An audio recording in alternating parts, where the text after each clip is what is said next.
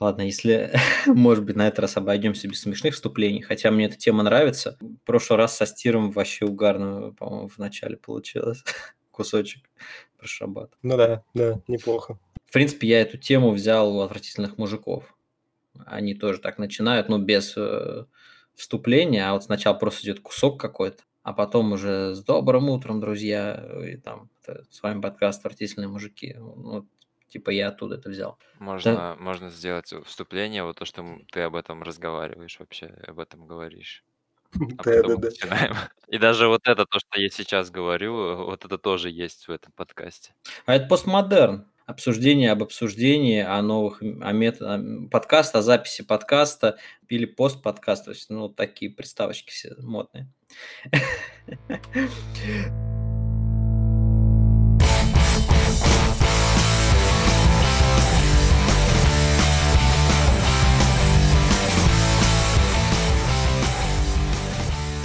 С добрым утром, друзья! Это подкаст «Ранчо», выпуск номер 18.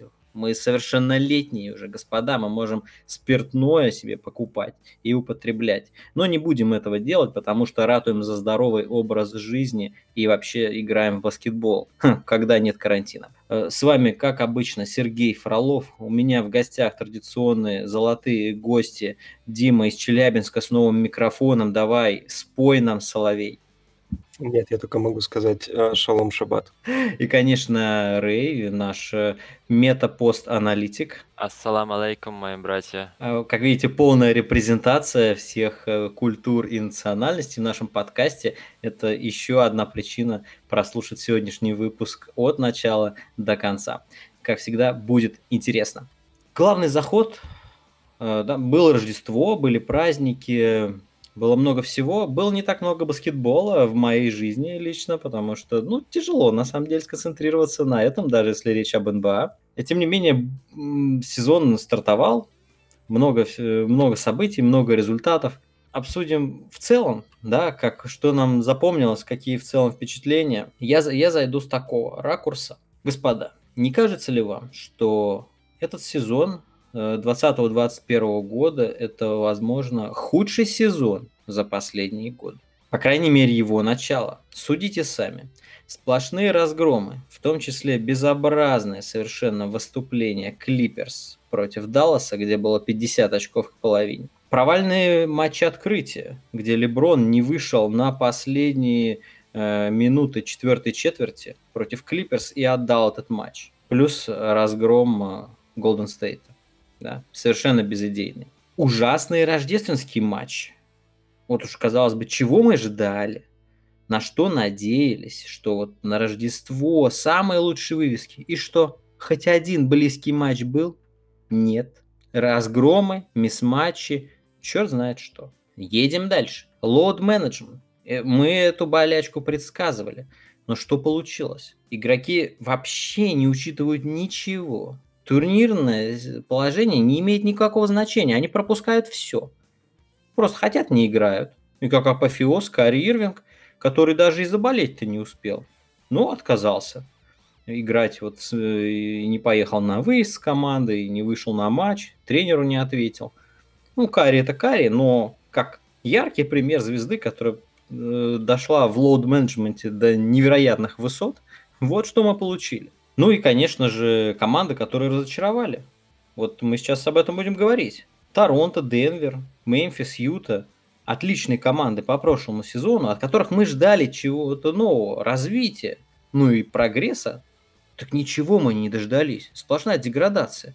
Где нормальные команды, где нормальный баскетбол, где конкуренция, где вообще что-нибудь. Или НБА сама подхватил коронавирус и скоро загнется.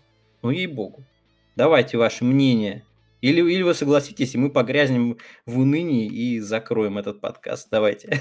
Ну, я бы, наверное, согласился. Если честно, я, в целом не очень много баскетбола смотрю в своей жизни, потому что ни желания, на самом деле, ни времени нет. И если раньше я как-то... У меня были позывы, то есть бывало, что в прошлом сезоне я мог там посмотреть матч Шарлот, потому что он был в удобное время, и я не видел в этом ничего зазорного, несмотря на то, что это Шарлот.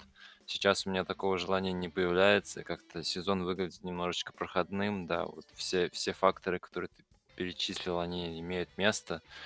Эм, особенно, конечно, меня напрягает вот этот, э, вот эта проблема с слот-менеджментом, потому что это очень бывает тяжело предугадать, увидишь ли ты условного Кайри Ирвинга на площадке, э, или ты будешь смотреть весь матч в исполнении Лаверта. Ну, мне кажется, немножко разный уровень entertainment а, поэтому такое...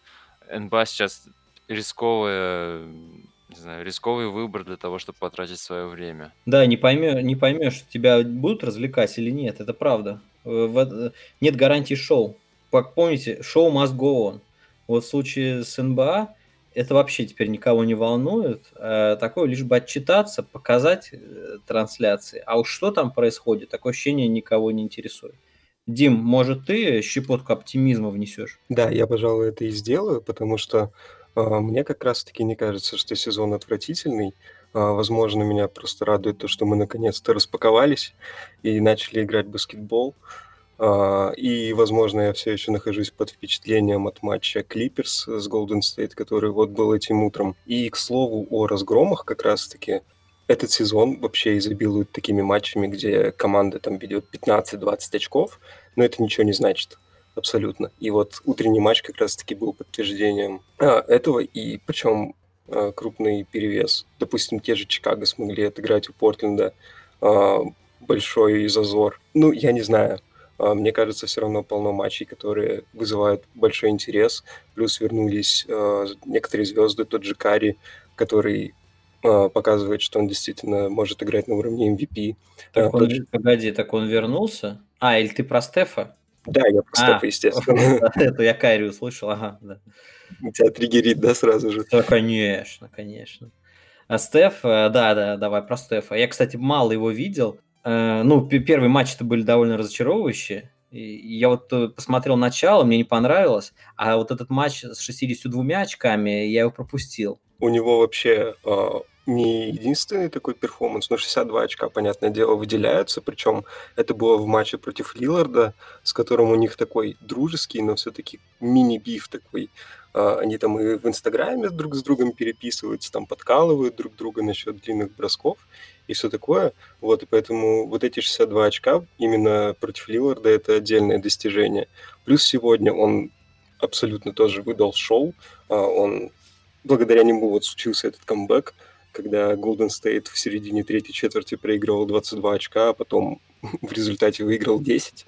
Он там 38 очков набрал, 9 трехочковых попал. И это при том, что Клиперс там чуть ли не всей командой против него защищались. Все это, конечно, хорошо, но меня, наверное, даже больше лоуд-менеджмента пугает обилие травм. Вот ты начал говорить про ГСВ, и у меня сразу так... Это Клей Томпсон, и за ним Фульц. Айзек, очень много людей просто погибают на площадке. Морен тоже сейчас страдает, лежит. Вот, ну, вот. Марканин, помните, мы ждали чего-то от Марканина. Да, да. Он, он опять называл, начал за свою. Называл Марканина и Фульца, и они оба как-то я их не вижу на площадке. И ну, Фульц ты не увидишь. Да, и Фульц уже не увижу. И кажется, у Фульца вообще карьера закончилась. Ну, именно как эм, будущего МВЗ и такого сильного игрока. Но надеюсь, что я не прав. Ну, Фульц получил контракт, вот есть, э, как и контракт достаточно неплохой, и я надеюсь, что вот это единственное, что оставит его в лиге, ему дадут третий или четвертый шанс, чтобы себя реализовать. Может быть, э, эти деньги, которые у него вложили, все-таки заставят его играть. Играть-то он будет. Э, другое дело, что он уже который год готовится к прорыву, он готовится к тому, чтобы оправдать свой талант и все надежды, которые были на него, в него вложены, и снова это не получилось. Очередной сезон коту под хвост. Да, с, Фуль, с Фульцем печально. Не, не только, естественно, там у нас Джарен Джексон Джуниор, э, точно так же, ну, с самого начала травмирован. Пока что мы не видели пар Зингиса. Обе Топина вылетел в первом же матче за Никс. Э, и мы тоже, то есть, вроде бы увидели кусочек, что вроде бы неплохо, вроде что-то интересное. И все. И все, на, на этом все закончилось. Очень травматично. Добавим сюда эффект коронавируса, где не только заболевания, но и просто карантин из-за контактов.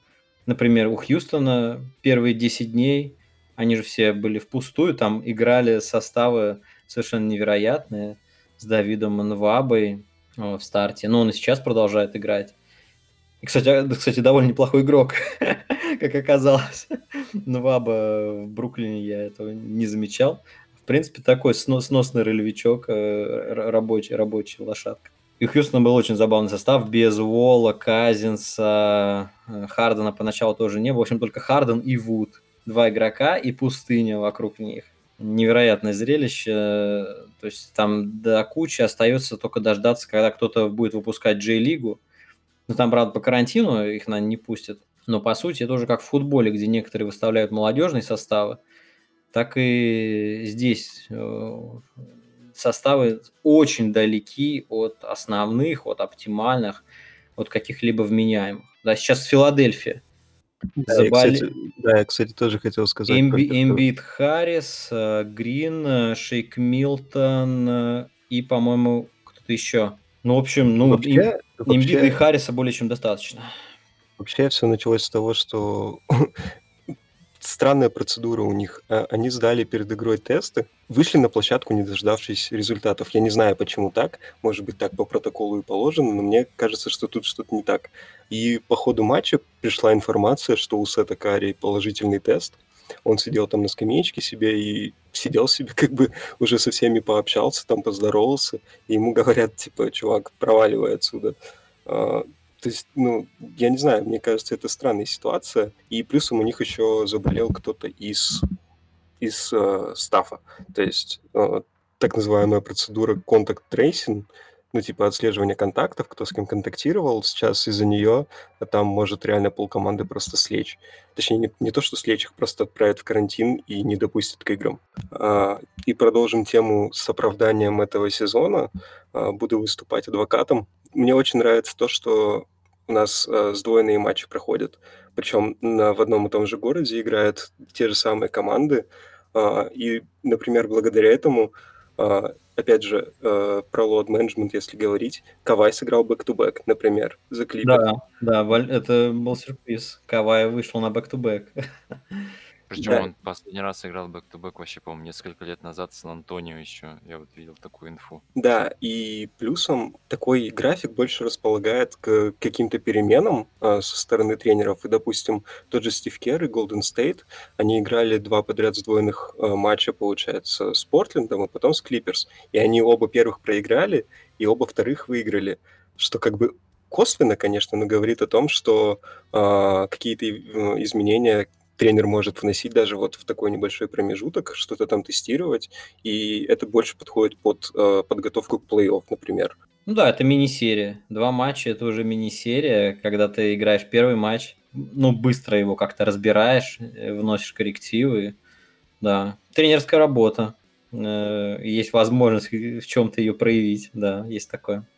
Так, ну а по поводу команд. Слушай, а по поводу команд, э, тебе есть чем оправдать э, такие ужасные франшизы в этом сезоне, как Торонто, Денвер, может быть, Мемфис? Мемфис вообще, это же кошмар. Я понимаю, Морант вылетел, но вообще баскетбола не видно. Да, слушай, потеря Моранта на них очень сильно повлияла.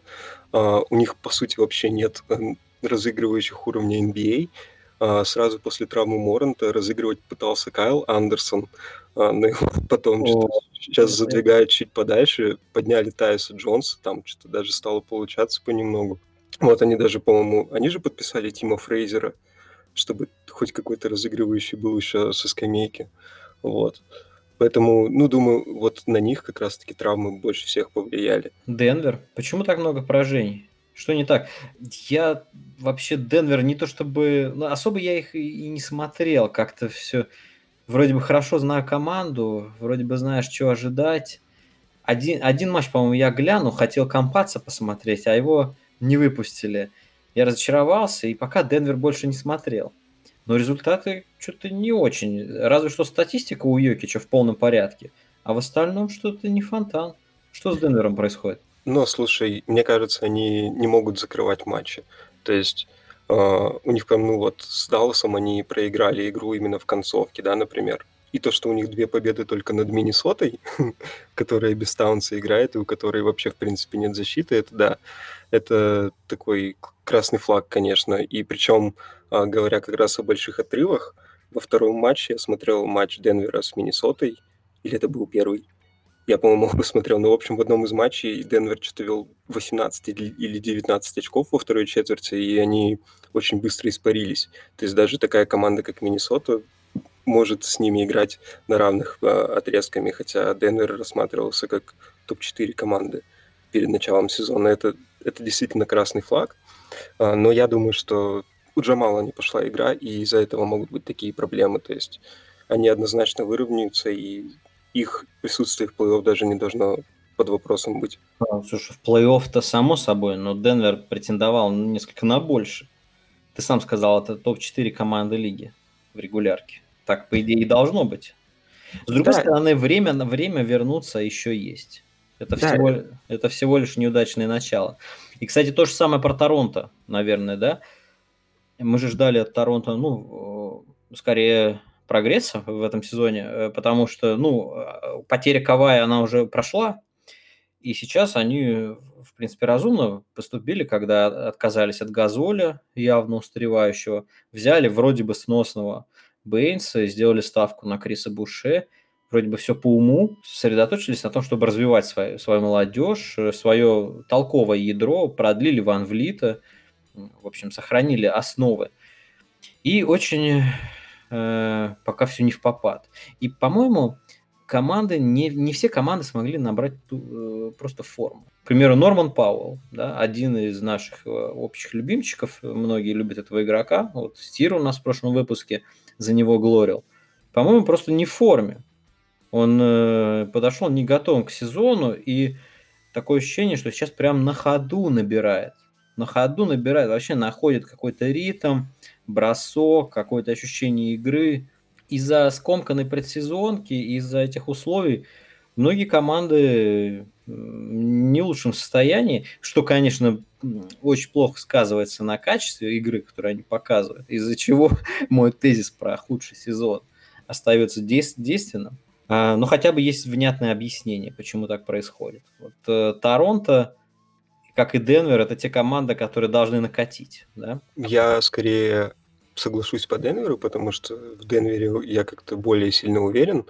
А насчет Торонто, не знаю, выйдут ли они на уровень топ-4, топ-5 команд а, в своей конференции, потому что как раз-таки по Газолю, по Ибаке я с тобой не соглашусь, потому что и Газоль, и Ибака будут лучше, чем Бейнс а, на данный момент, и им прям вот не хватает этого центра, потому что, да, у них есть Крис Буше, который а, демонстрирует прогресс, но это совсем не тот уровень, что что Газоль, что Ибака, а Бейнс пока что совсем нулевой. Крис Буше выглядит немножечко в игровом плане субтильно, то есть э, вот какое-то такое ощущение у меня возникает, когда я на него смотрю, то есть вроде бы у него есть какие-то умения, вроде бы, в принципе, логичная ставка на него, что чтобы он развивался и раскрывался, но в целом мне кажется, в целом, когда ты вот если ты игрок НБА, за твоей спиной Газоль или Ибака, ты себя поувереннее чувствуешь, если там присутствуют они, а не условный Крис Буше. Мне кажется, мне кажется Торонто будут а, вскоре наигрывать уже на постоянной основе пятерку без центров, то есть центрить пойдет э, Сиаком, скорее всего, ну или Ануноби там, как, кому как больше нравится.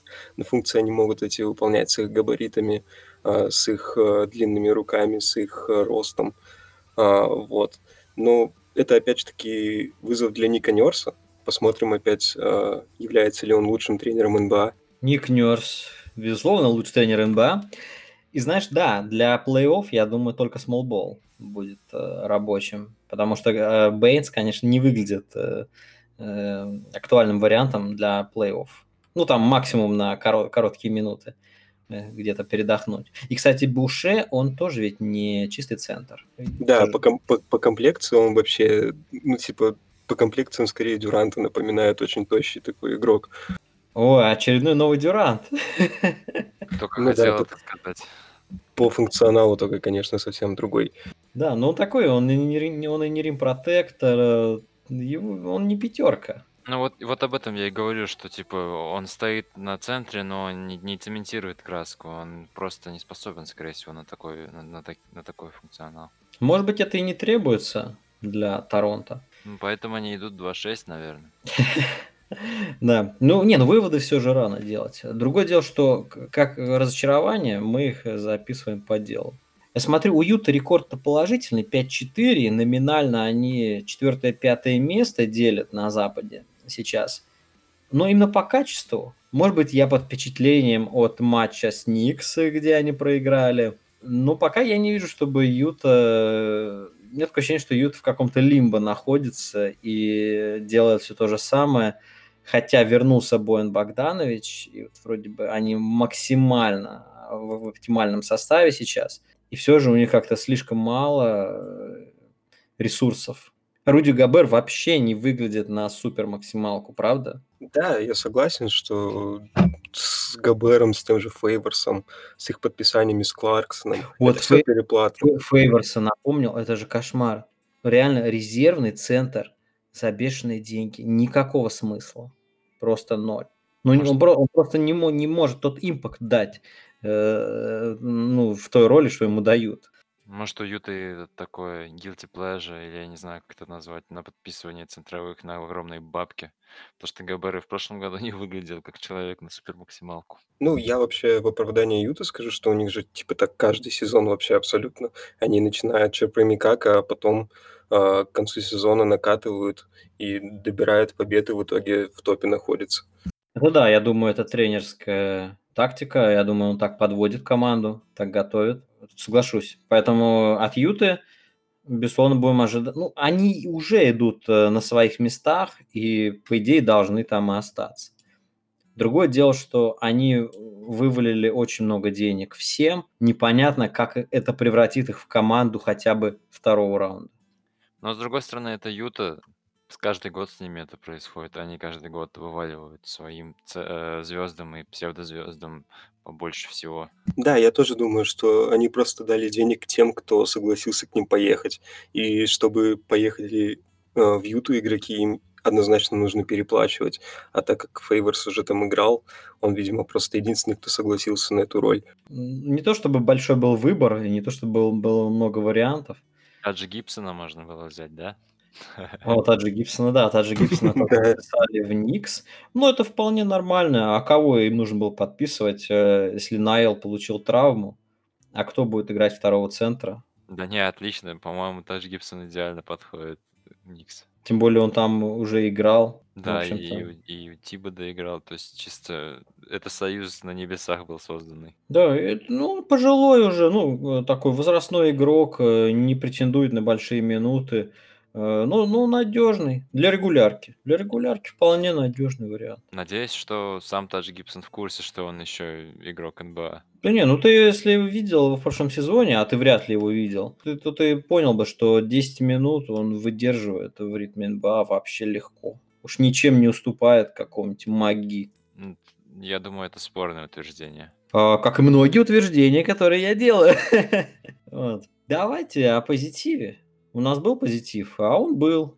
Вот давайте Давайте, говорить о хорошем. Я М? хочу еще одно разочарование сезона добавить. А, ну-ка давай, что тебя разочаровало? А, ты уже упоминал это разочарование Факунда Кампаца. О, да, я тоже этого не понял, ага. Я, ну, мы обсуждали это, что человек едет в НБА, ему уже столько лет, ему там заплатили ни, ни много ни мало. Я думал, что у него будет хоть какая-то роль, что мы увидим магию какую-то европейскую. Но что-то как-то вообще непонятно, зачем он есть. Да, там как, какая-то тревога появлялась уже с первых, эм, ну, с первых новостей о подписании, потому что его подписывали на третьего разыгрывающего, на роль третьего разыгрывающего после Монте Морриса и Джамала. Я думал, ну, наверное, у них есть какой-то план.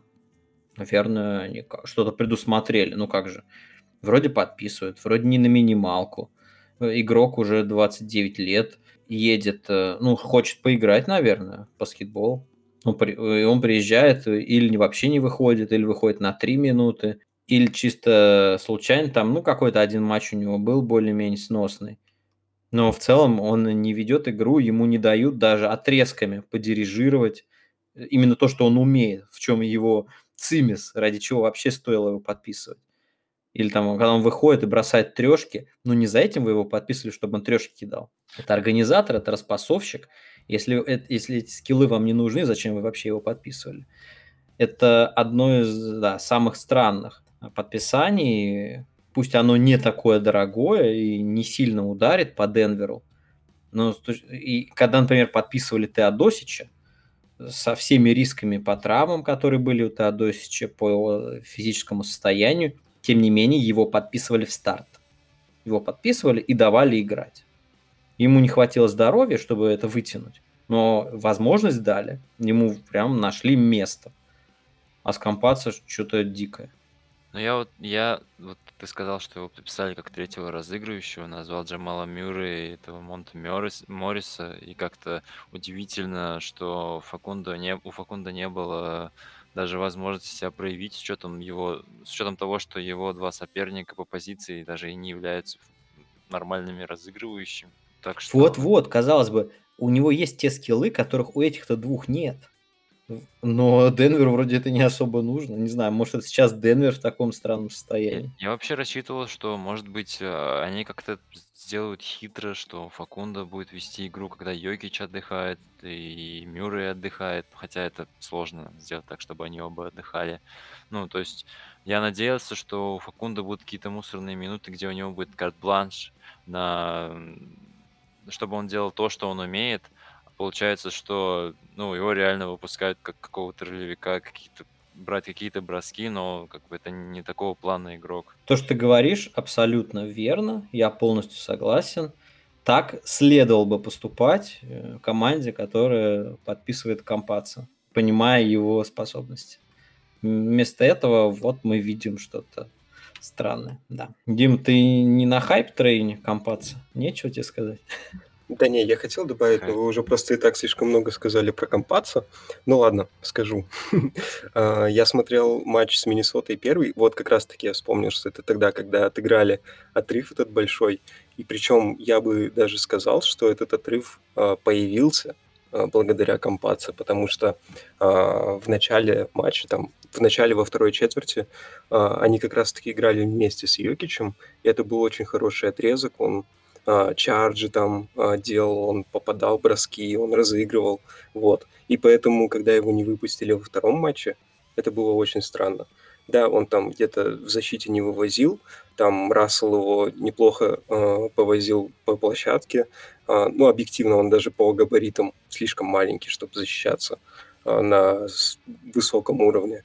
Но то, что его совсем не выпустили во втором матче, он, мне это тоже показалось странным. Одним словом, господин Мэлоун, мы выражаем дизреспект.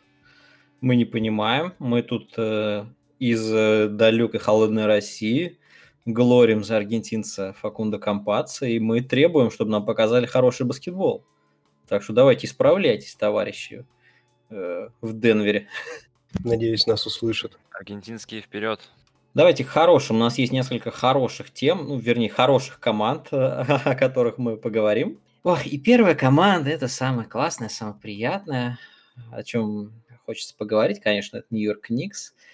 Наверное, главное открытие этого сезона. По крайней мере, я не думаю, что хоть кто-либо ожидал, что они будут идти с плюсовым рекордом после 9 матчей. И то, что у них будет defensive рейтинг восьмой в лиге. При том, что они никак не поменяли состав, оставили тех же игроков. Это потрясающе. А все почему? Все потому, что Том Тибода э, перевернул отношение игроков к игре, ну, к баскетболу. Заставил их, э, заставил их выкладываться, заставил защищаться.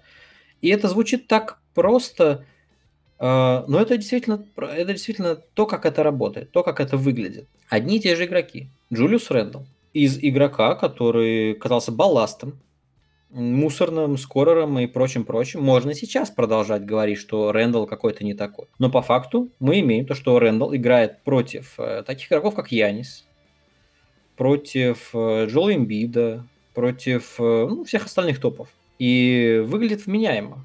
А в атаке так и вовсе очень даже переигрывает многих из них.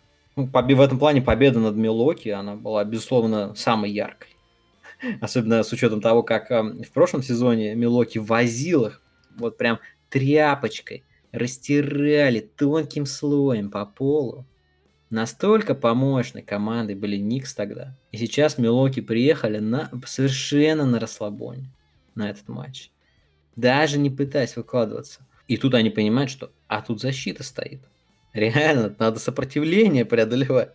Мелоги оказались не готовы к этому. Э, они покидали свои трехи обычные, а и не полетело. Все, а в краске работать не получается. Там надо продираться, там надо с мясом выгрызать. И ни Рэндалл, ни Робинсон не собирались пропускать. Вот, вот в этом и есть главный корень э, временного пока что успеха Никс. Это усилия в защите, это настрой, дисциплина и, конечно, то, что они начали делиться мячом, начали двигать мяч. И Рэндалл – это и самый яркий пример. Рэндалл – человек, который сейчас стал ходячим трипл-даблом, который стал главным ассистентом Никс в силу своих габаритов, в силу своей техники. Рэндалл сейчас э, стал основным распасовщиком, потому что он может стягивать на себя игроков, он может идти в проход и скидывать, и он постоянно это делает. Он, ты каждый раз знаешь, что Рэндалл пойдет э, в краску, и он сбросит. Он не будет упираться, он не будет утыкаться в, в забор и биться бараном о новые ворота. Да? Вот этого он уже не делает. Э, он делает то, что мы говорит Тибода, делится мячом. И дальше идет постоянное вращение, постоянные движения ух, э, говоришь об этом, прям душа радуется, потому что ты говоришь о Никс. И это особенно, особенно забавно. Я правильно понял, что Рэндалл превратился в нового Вестбрука? А, ну, как тебе сказать? Во-первых, у Рэндалла лучше бросок, чем у Вестбрука. Рэндалл мощнее, чем у Вестбрук. Ну, по скорости проигрывает, естественно. Ну, я говорю в целом о том, как теперь игра ведется. Потому что то, что я писал, это Вестбрук в Хьюстоне. Только Вестбрук не делал этого. Не делал то, чего, о чем его просили. Ну да, это, это, это в какой-то степени похоже на Уэсбрука. Тем более, что... Ну, единственное, у них есть номинальный центровой при этом, Робинсон. Кстати, его, его задействуют не так уж много.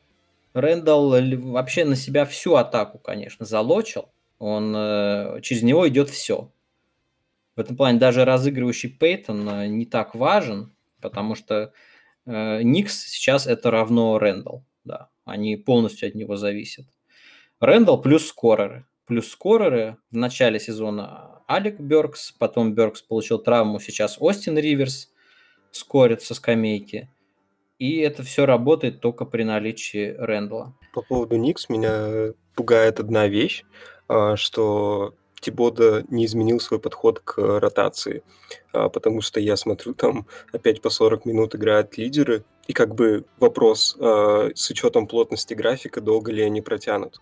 При этом позитивный момент это то, что Робинсон наконец-то вывозит играть по 40 минут, потому что обычно он получал 6 фолов уже в середине второй четверти, но, видимо, у Тибода получилось немного вправить ему мозги, и Теперь он даже может играть большие минуты, как и должен играть стартовый центровой. Да, э, по Робинсу это единственное пока улучшение, то, что он научился держаться, не фалить. А в остальном в атаке пока, к сожалению, ничего нового он не показал, и даже алиупов и всяких пикинроллов с ним играют э, меньше.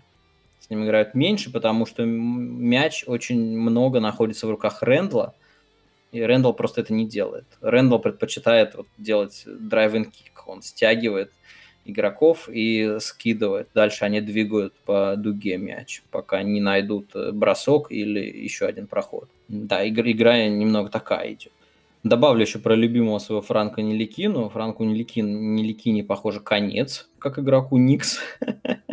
как не прискорбно это осознавать, но у них сейчас нашелся новый такой же, только молодой и с броском. Это Эммануэль Куикли, новичок из колледжа Кентукки. Ну, это примерно то же самое, как Франк, э, только действительно это снайпер, и он уже порешал один раз в четвертой четверти в матче с Индианой, в, в матче с Атлантой.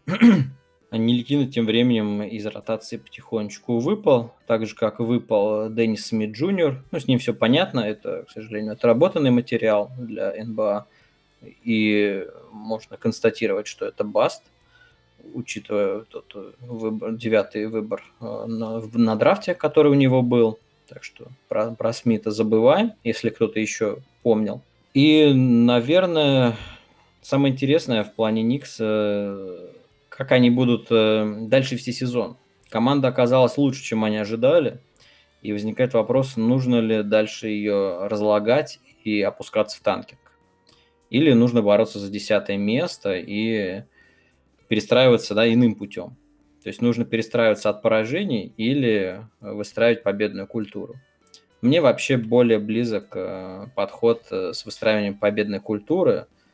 Танкинг, мне кажется, очень редко доводит до добра, и осознанный танкинг э, редко приводит прям ну, к хорошим вариантам. Ну, потому что танковать очень просто, это делают примерно все ну, в, разное, в разное время, да, но успеха добиваются ну, не, не обязательно те, кто танковал. И хорошая культура и привлекательность э, клуба для свободных агентов, для звезд, вот мне кажется, это будет самое важное для Никс. Сейчас они стали более интересными, классными и стали снова настоящими баскетболистами, а не тем трэшем и нелепостью, которые были раньше. Это главное по Никс э, по первому отрезку. Серег, просто дай им время. Все будет нормально. Все будет как раньше. Это будет та самая команда, за которую ты болел. Сейчас вылетит, вылетит Рэндалл, вылетит э, Робинсон, и опять старый добрый Тадж Гибсон будет гонять по 30 минут под Тибода. Будет очень красиво, винтажненько. Да там уже винтажно. Они бросают очень мало трехочковых. Ну, мы понимаем, что Тибода это Тибода. Они бросают очень мало трехочковых, они забивают очень мало трехочковых. Ну, там, правда, и шутеров очень мало, кроме Реджи Буллока и отчасти Риверса. Там больше толком шутеров-то и нет. Поэтому, да, они играют хардкорно, они играют медленно. Да, я отметил, что темп у них в прошлом году был 25-й, сейчас 27-й темп в лиге. Это команда медленная, не, не бегущая. Ну а куда бежать, если ты толком не бросаешь трехи? Куда спешить-то? Вовсе некуда, поэтому в этом плане все логично. Состав не, состав не очень крепкий, и поэтому они, они оверперформят. Э, но лучше уж так, чем э, как Вашингтон, который с фейерверками и хлопушками, но сливает все, что может, правда? Хотя бы весело. Ну, Вашингтон тоже весело, в принципе. Я подписан на их ТикТок, мне очень нравится взаимодействие Билла и Вестбрука так скажем, в медиапространстве таком вот. В принципе, прикольно. Тоже, тоже имеет место. Ну, хорошо, что у них где-то получается. Следующая хорошая команда начала сезона – это Филадельфия. И, наверное, мы могли на это надеяться, правда? Филадельфия поменяла тренера и ожила. Я пока не так много смотрел Филадельфию. По-моему, я только матч с Никс смотрел, который они выиграли. И у Филадельфии, так если смотреть по цифрам, главное их изменение – это то, что они повысили темп. Это логично, они приобрели шутеров, значит, им нужно бежать. Им нужно бежать и бросать. Все правильно. Теперь у них шестой темп в лиге э, после 20-го в прошлом году. И они подкрутили защиту. Защита у них теперь аж вторая. Второй defensive рейтинг. Такими, таким макаром Симмонс может и на Дипоя замахнуться, не правда ли? Филадельфия, Док Риверс, какие мысли? Да, это действительно очень важное изменение, что у них поднялся темп, а, но при этом, вот ты говоришь про Бена Симмонса, может быть, на defensive player он действительно претендует, но прогресса от него все-таки не добились того, а, на который надеялись, в первую очередь, прогресс с броском. Он, конечно, да не, нет, он не бросает, конечно, нет. Он, он же попал, он же попал одну трешку опять, а, вот. И опять это видео завирусилось, как он попадает трешку, но дальше это как-то не идет. И так вот... он каждый сезон попадает. У него, по-моему, может уже четвертая трешка в карьере, да? Или, или какая?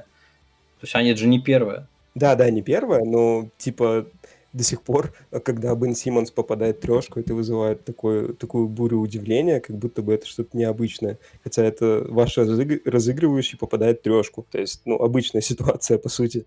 И вообще, в целом по Филадельфии я бы все-таки выразил как раз-таки скепсис, потому что даже если глянуть на их календарь, то можно понять, почему у них такой хороший рекорд. Они там обыграли Никс, обыграли Вашингтон, э, обыграли Орландо, Поэтому я думаю, а, Кливленд они еще, по-моему, обыграли. Ну, то есть, ну, вот такие команды. И я думаю, что... А они... вот, вот давай-ка я тебе сразу.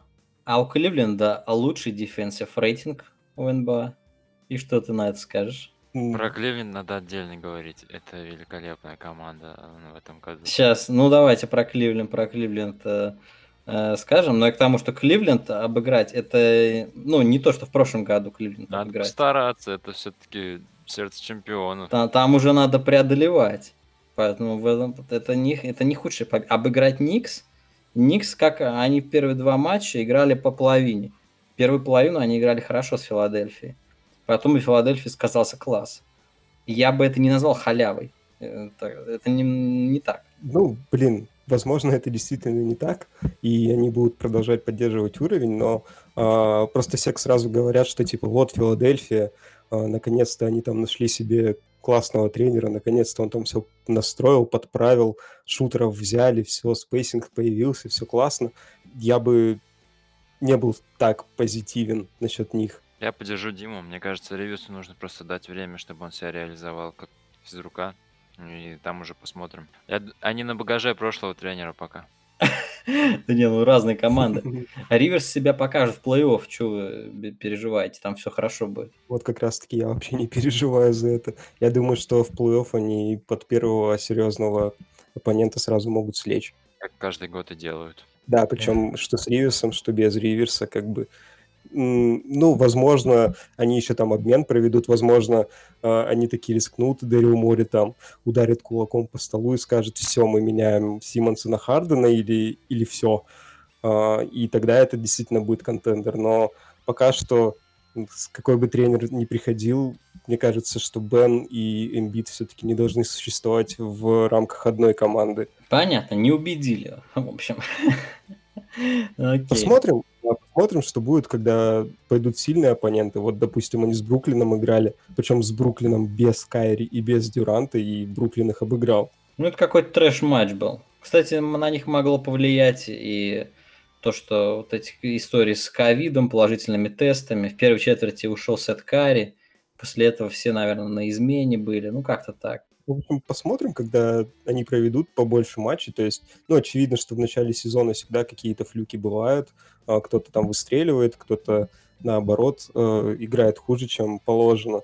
То есть пока что по Филадельфии, конечно, есть оптимизм, но он должен быть сдержанным. Окей, а вот по Кливленду действительно у нас в изначальном плане не было. А давайте, давайте возьмем. Действительно, я посмотрел, ведь лучший дефенсив рейтинг лиги. Матч Никса Кливленда, вы знаете, это такое винтажное было зрелище. Факт. Лэри Нэнс, младший, лидер лиги по перехватам. 2,4 перехвата за игру.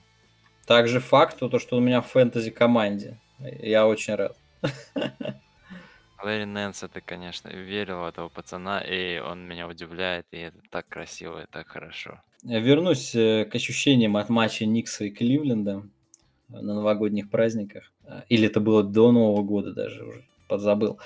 Это было винтажное зрелище, низовой матч, где каждая корзина, каждый мяч давался потом и кровью. Две команды, которые максимально упирались в защите, и не так, чтобы очень талантливые в нападении. Ну, откуда Кливленду черпать ресурсы? Там все равно Секстон и Гарланд. Как вы их не причесываете, они останутся вот такими странными ребятами, которые, э, сломя голову, порой несутся вперед, и лишь бы бросить, лишь бы проатаковать. Вот. И это может быть даже неплохо. Смена тренера максимально положительно на них сказалась. Они стали защищаться. У них появилось усилие, появилось желание вообще действовать и слушать. В отличие от того, что было с предыдущим тренером, да, совершенно бессмысленно. И теперь Кливленд, э, ну, вроде бы на правильном пути. По крайней мере, раз они начали от Адама, начали с защиты, остальное приложится. Им, конечно, надо будет состав прокачать. Ну, это как и Никс, очень, очень похожая ситуация. Только у них э, нет какой-то одной такой явной звезды, как есть Рэндалф Никс. В Кливленде все более ровно. Одним словом, мне нравится Кливленд, и мне нравится то, что они делают. Э, и я рад, что они играют от обороны. Такой баскетбол, он более олдскульные, более хардкорные, это куда более привлекательно, чем пуляние трех бездумное. По Кливленду это как раз-таки одна из тех команд, которая неожиданно выстрелила в начале сезона. А, все восхищались а, связкой Сексленд, а, это Секстон и Гарланд. Драмонд зашел очень хорошо. Драмонд старался, Драмонд помог на своих счетах как раз-таки. Что удивительно, Драмонд как раз-таки основной игрок, который и помог ему улучшить защиту, что странно, конечно. Но я думаю, что они тоже вернутся как бы с ходом времени, тем более сейчас Гарланд, который, надо сказать, очень сильно прибавил по сравнению с прошлым сезоном. У него прям заметен прогресс. Он сейчас как раз-таки поломался у них, к сожалению. Какое-то время пропустит, еще даже неизвестно какое. И я думаю, что вот как раз-таки на этом отрезке у них обратно все пойдет как и раньше. И я думаю, что им все равно стоит еще этот сезон танкануть. Вот как раз-таки был разговор про то, что там танкинг, э, победная культура. Им как раз-таки стоит танкануть еще за звездой, потому что у них нет вот прям реально одной такой легитимной звезды, вокруг которой надо строиться. То есть Секстон и Гарланд это, конечно, хорошо.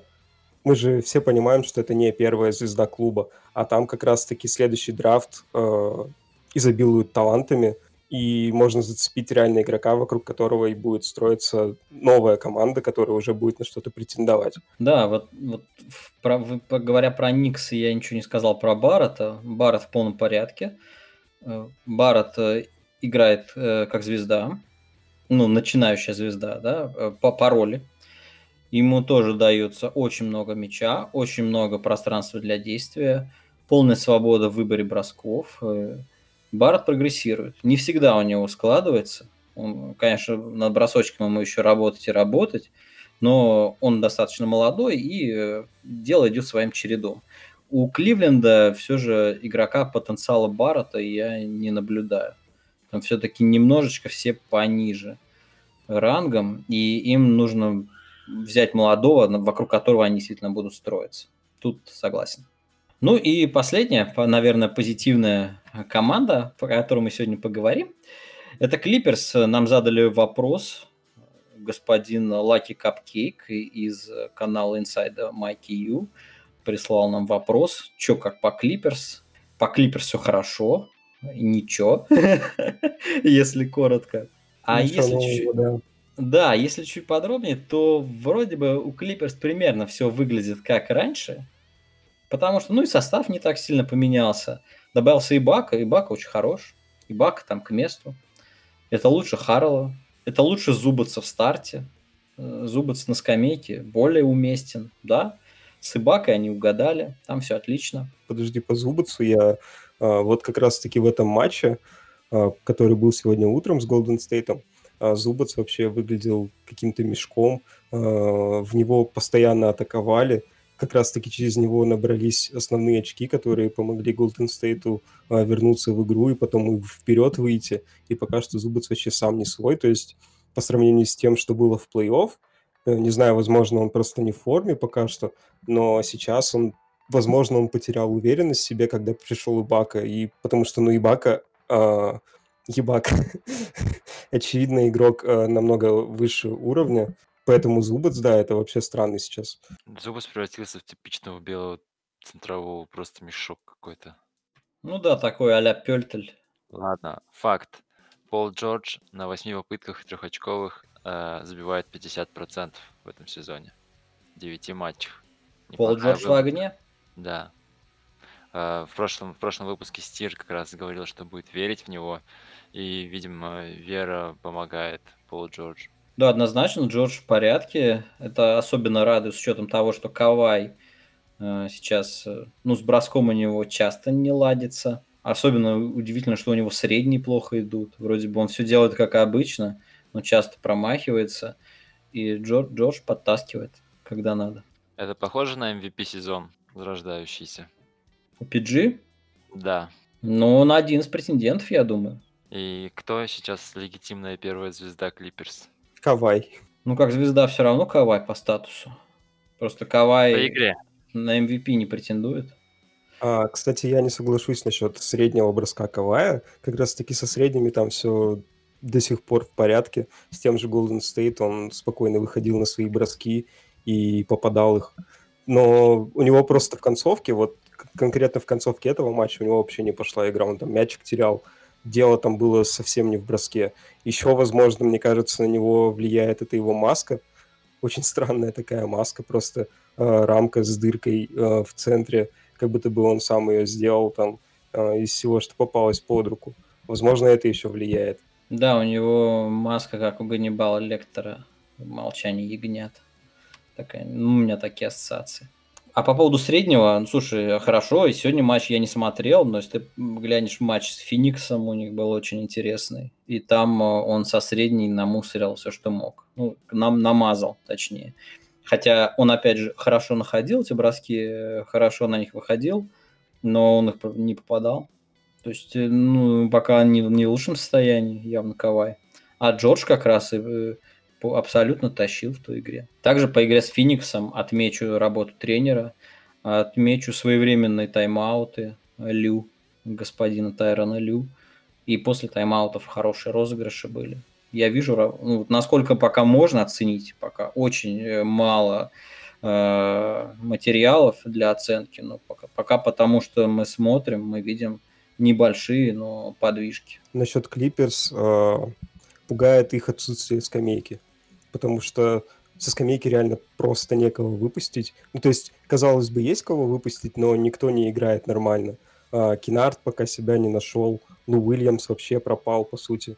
А, про Зубаца уже сказали. Маркус Моррис вот вернулся после Мы травмы. ждем да, вот Маркус Моррис, как он будет играть. Да, да ну, я, я, кстати, сейчас даже э, сомневаюсь насчет того, что Маркус Моррис вернется в старт, потому что Батюм занял его место, и и играет абсолютно на уровне игрока НБА. Ага, я вот в плане написал, Батюм косплеит игрока НБА. Сначала я смотрел на это именно так. А потом оказалось, что э, вроде бы все очень органично, он в образе, и похоже, он действительно все еще игрок НБА. Да, кстати, Батюм, Батюму нет вопросов, он э, идеально вписался, то есть э, у Клиперс проблемы с розыгрышем, потому что у них нету основного разыгрывающего, и Батим в этом может помочь. Он двигает мяч хорошо, а у него бросок э, никуда не пропал. Так что он вообще органично вписался вот именно в стартовую пятерку. В целом у Клиперс ситуация ну, обратная от прошлого, от прошлого сезона. В прошлом году все говорили о том, что у них такая великолепная скамейка, такая глубина состава, эм, огромный стар пауэр. В этом году что-то наоборот все. Посмотрим, по-прежнему не хватает праймового болхендлера, ну и негде его особо взять. Каваю и Джорджу приходится таскать мяч. А, и Патрик Беверли не помощник. Кинард пока что тоже не помощник, хотя вроде бы такие надежды были. Ну ладно, не оправдались. Пока. В любом случае, Клиперс это скорее позитив. И э, ближе к концу. Давайте поотвечаем на вопросы. Я тут сейчас э, от быстро, ну, мы будем отвечать прям коротко. Коротко, не будем э, рассусоливать, да? Почему Торонто так плохо стартовали? Ну, вроде бы это мы обсудили, да, вкратце. Торонто, ну, мы ждем от них, я жду от них э, того, что они прибавят, наберут форму. Э, стартовали, потому что потеряли и Баку, и Газоли. Это оказалось немножечко больнее, чем им казалось. Еще у них э, никуда не делся вопрос с первой звездой, потому что Сиаком на старте сезона а, вообще был сам не свой. В начале прошлого сезона он как раз-таки выдал прям а, несколько очень качественных матчей, и все говорили про то, что вот он на два подряд Most Improved идет. А в этом сезоне как раз-таки все вообще наоборот было, а, и он пока что только ищет свою игру. Возможно, еще в этом проблема. Угу. Время, время в Торонто пришло время Малахая Флина, их новичка. Малакая Флина, глянем. Глянем, надо, надо посмотреть. Следующий вопрос. Руслан Попков. ГСВ с чего начать перестройку? Понятно, что Уиггинс и Убра это хлам и не ликвид, но все же. А Golden State пока не собирается начинать перестройку. Там нужны немножко другие действия. Ну, то есть, э, с чего начать? Ответ такой, а зачем ее начинать? Рано. Согласен, полностью да. согласен. А, по Убре, по Убре пока что скорее да, пока что это скорее мусор. Ну, очевидно, что это просто еще э, в вкатывание, вход в сезон, и он еще не нашел свой бросок. Его серия на старте, когда он там один из э, 150 бросков только попал трехочковых, уже о многом говорит. А вот по Уиггинсу я не согласен. А, Уиггинс как раз-таки демонстрирует прогресс. Уиггинс двухсторонний игрок. По сути, полноценный двусторонний игрок. Он защищался против Кавая а, и доставлял ему проблемы.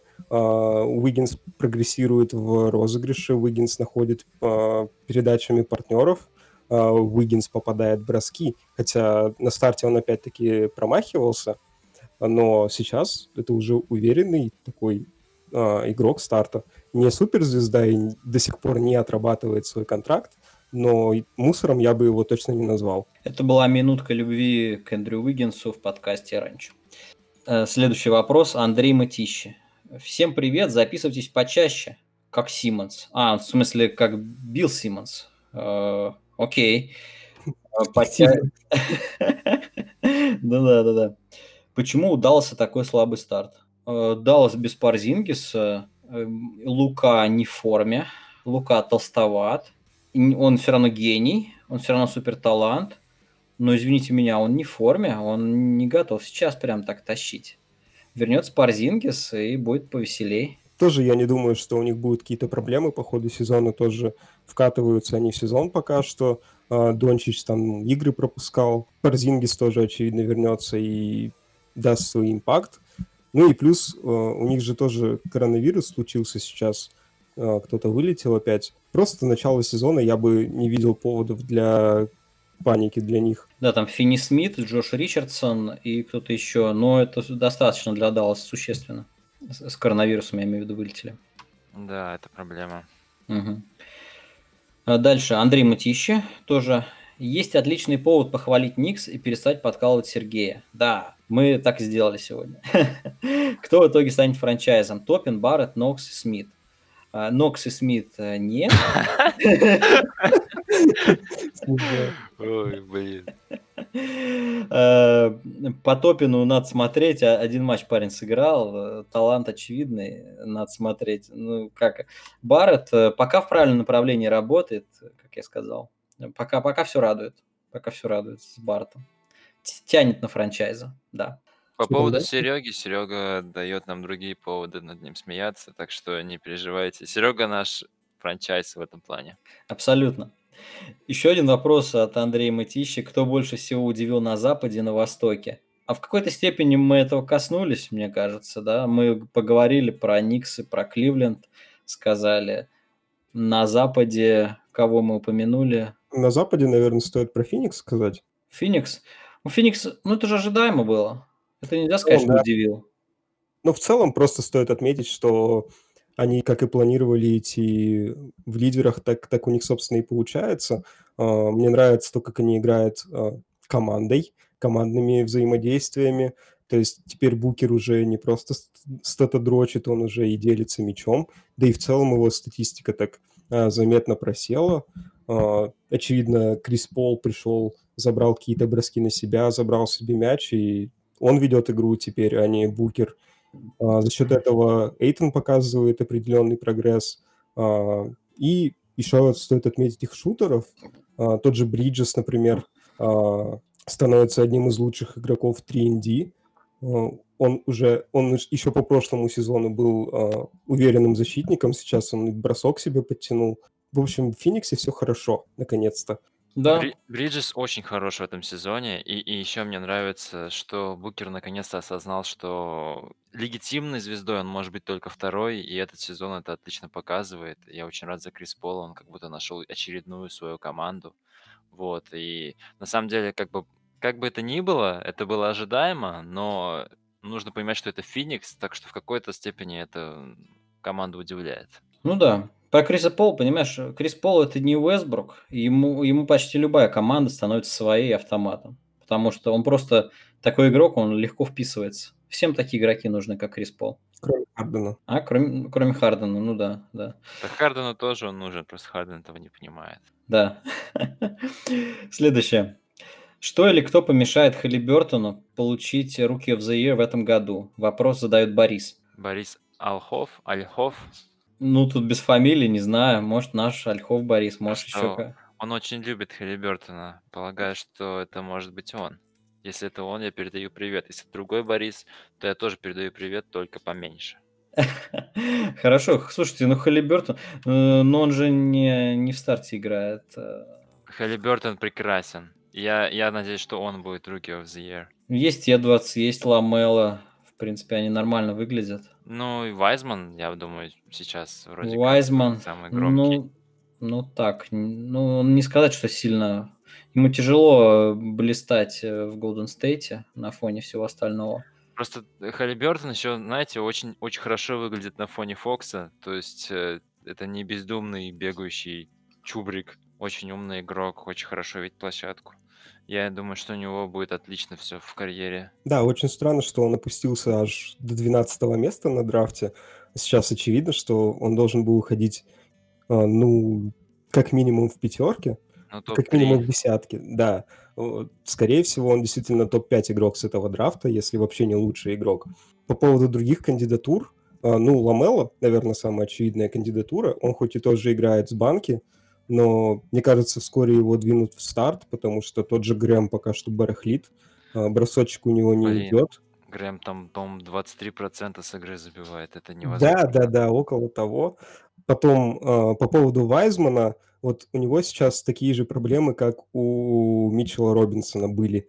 То есть у него, очевидно, есть атлетизм, а, по скиллам там даже больше потенциал, чем у Митчелла Робинсона, но он хватает пока что очень глупые фолы, а, теряет мяч часто, поначалу брал какие-то неадекватные броски, то есть э, у него там бывали серии, когда он там пару трешек попал, а, со средней попал, но это были не очень хорошие броски, и потом он их продолжал брать. Сейчас он их берет меньше, но он и играет меньше. То есть в концовке игр он не играет. Поэтому по Вайзману талант очевиден, но развивать и развивать еще. Да, прямо сейчас это не, не претендент на, на новичка. Тут согласен. И последний вопрос на сегодня от Артема. Э, Кто выиграл в обмене Уэсброка Уолла? Я думаю, главный победитель в этом обмене это Уэсбрук, потому что он снова набирает трипл-даблы, и я думаю, он счастлив абсолютно. Я тоже за него счастлив. Все прекрасно, все Главный сложилось. победитель в этом обмене — это TikTok аккаунт Washington Wizards. Абсолютно. А а что касается баскетбола и команд, мне кажется, даже неинтересно обсуждать. Вот. Да, тут, тут кажется очевидно, что Хьюстон выиграл в этом обмене. Ну, Они естественно, получили- они, они, они получили игрока, чтобы играть в баскетбол, а Вашингтон получил игрока, чтобы набирать трипл-даблы и иметь крутой тикток. Э, Ну, кому, кому что важнее. И все это при том, что еще Хьюстон получил за это пик первого раунда. Ну, там он не особо ценный, ну так. Ну, сам факт того, что за лучшего игрока еще и приплатили, забавен. Ну да, да. А, да. Так что вот, вот такие вот итоги. Я рад, что было активно с вопросами на этот раз. Видно, люди соскучились по баскетболу и сразу стали интересоваться. Продолжайте в том же духе. Спасибо на вопросы отвечать. Интересно. Вот, очень приятно. Фух, на этом мы будем закругляться на сегодня. Э, Выпуск пролетел незаметным. Э, Мы поговорили о многом, а о многом не успели поговорить. Еще столько интересных команд. Но сезон длинный, мы еще всех обсудим, всех посмотрим. Все постепенно будем брать самые интересные актуальные темы, как всегда. Спасибо за прослушивание, ребята, спасибо за участие. Дима, Рэй, э, мы прощаемся с вами и до следующего выпуска. Пока. Иншаллах, братья. А, Всем пока и надеюсь, что коронавирус а, не разрушит нам этот сезон. Аминь.